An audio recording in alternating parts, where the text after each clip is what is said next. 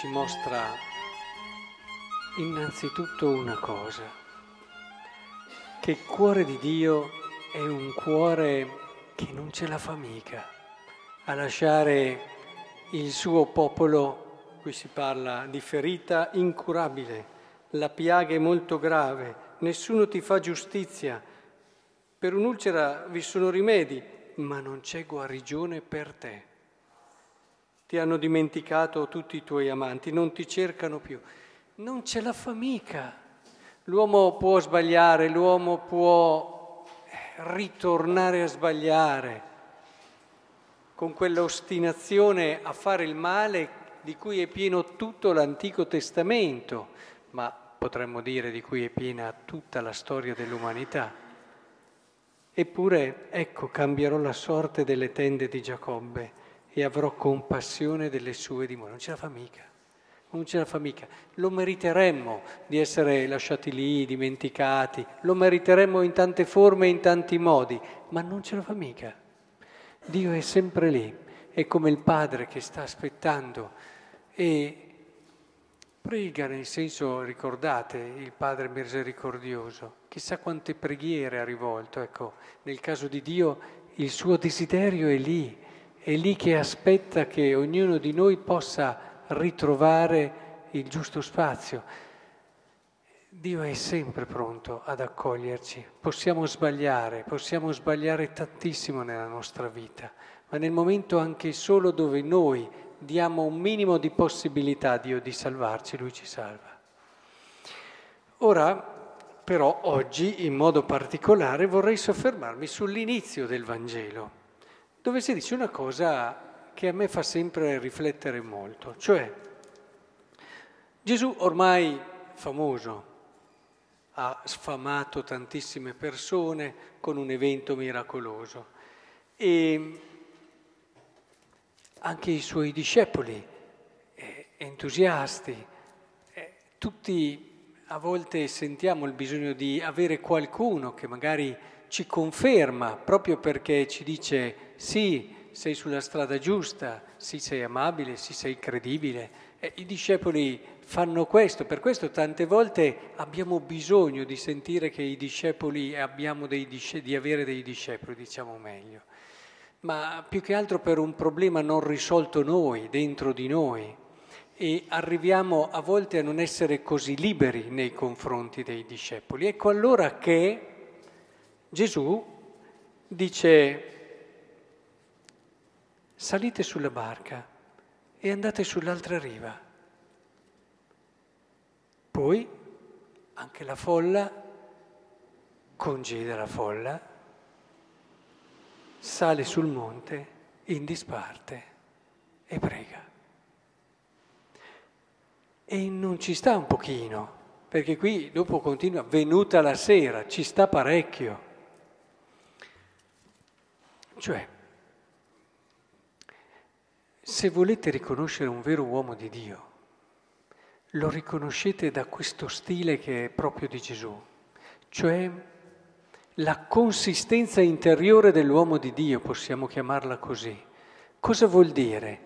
Che non ha bisogno eh, delle persone intorno che lo apprezzano, che lo lodano, che gli dicono sì, tu sei bravo. Ti... Guardate che questo è molto, molto sottile è molto facile per chi si impegna in un certo campo arrivare ad aver bisogno di, queste, di questo seguito, chiamiamolo così, o di discepoli.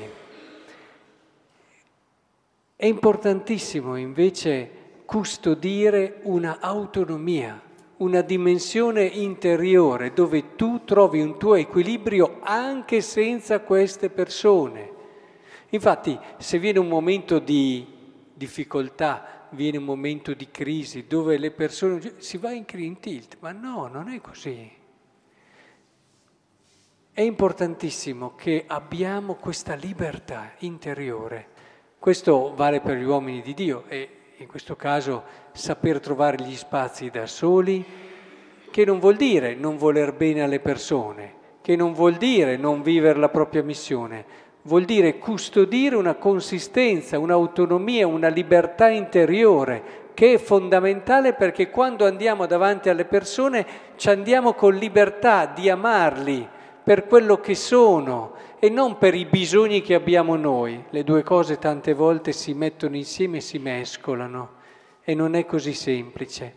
Se poi dopo applichiamo questo principio, ad esempio, a tutti i tipi di relazione, partiamo dagli sposi. Gli sposi, nel momento in cui si crea quella dipendenza, dove uno non può stare senza l'altro, che è una cosa anche bella, intendiamoci, oppure prendiamo un'altra relazione, quella degli amici, dove non riesci più a vedere il futuro senza l'amico. E questi sono aspetti essenziali sia del matrimonio che dell'amicizia. Però attenzione, tu vivrai bene una relazione nella misura in cui saprai stare anche solo. E quello è un punto di verifica importantissimo.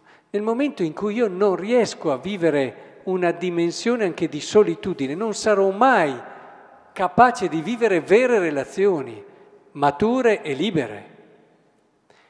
E ci sono persone che non riescono a stare, da, hanno sempre bisogno di qualcuno, lo vedo con i giovani a volte che hanno sempre bisogno di una persona con cui stare.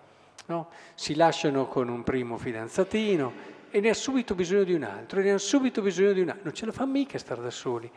È chiaro, lì c'è anche un'età e tanti altri fattori, eh, però, però attenzione, sono tutti indici di un certo tipo. Oppure anche a livello di sposi non è mica una cosa senz'altro solo buona il fatto che non riescono a stare l'uno distante dall'altro. No, no, cioè avere i propri spazi, avere e dire adesso devo un attimo, è importantissimo.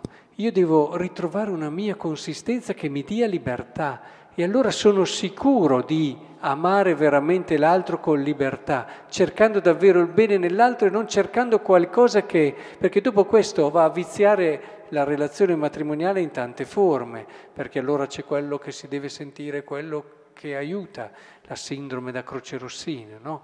E allora, e, e, ti è vicino, e ti è fedele, ti è, perché tu gli dai la possibilità di sentirsi bravo che ti aiuta. Ma nel momento in cui venisse a meno questo, anche perché? Perché c'era un bisogno suo, non c'era una libertà nel venirti incontro. Oppure possiamo metterci tantissimi altri tipi di dipendenza, una fragilità e una difficoltà che ha bisogno di sentirsi sorretta e sostenuta dall'altro perché non ha l'energia e la forza interiore di vivere lei le situazioni anche da sola.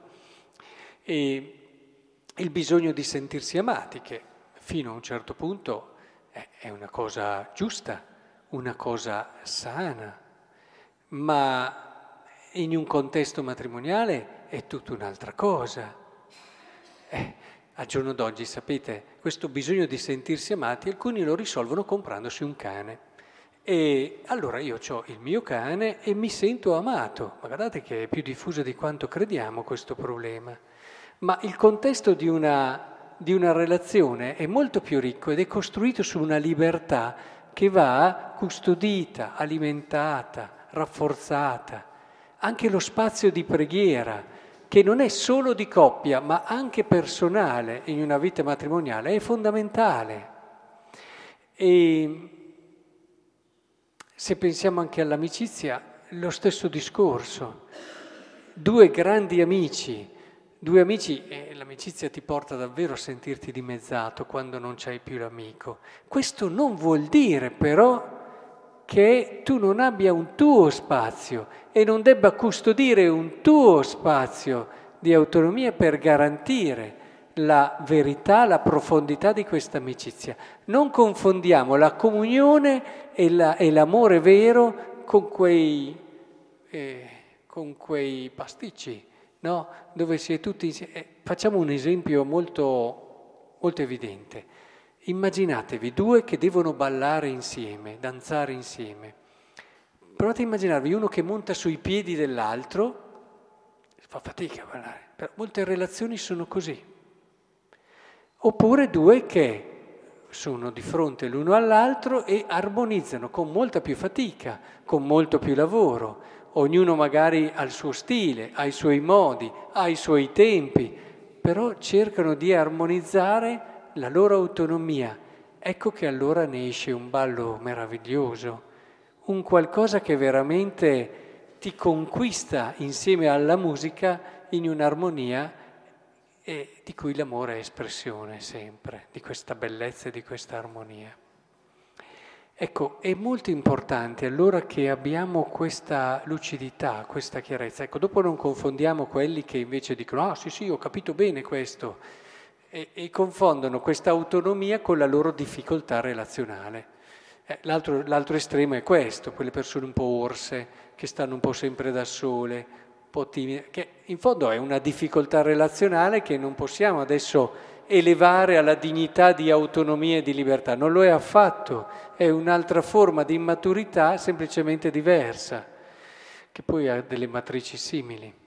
Quindi quello che dobbiamo cercare è proprio questo equilibrio che si nutre di autonomia e di dono, di autonomia e di armonia e comunione con l'altro, di ricerca di qualcosa insieme, sempre più grande, di profondo rispetto, dove riesci a vivere i tuoi bisogni non in un modo che ti costringe e ti rende dipendente, ma che ti permette di sentire, di vivere fino in fondo quello che invece è un orientamento di dono.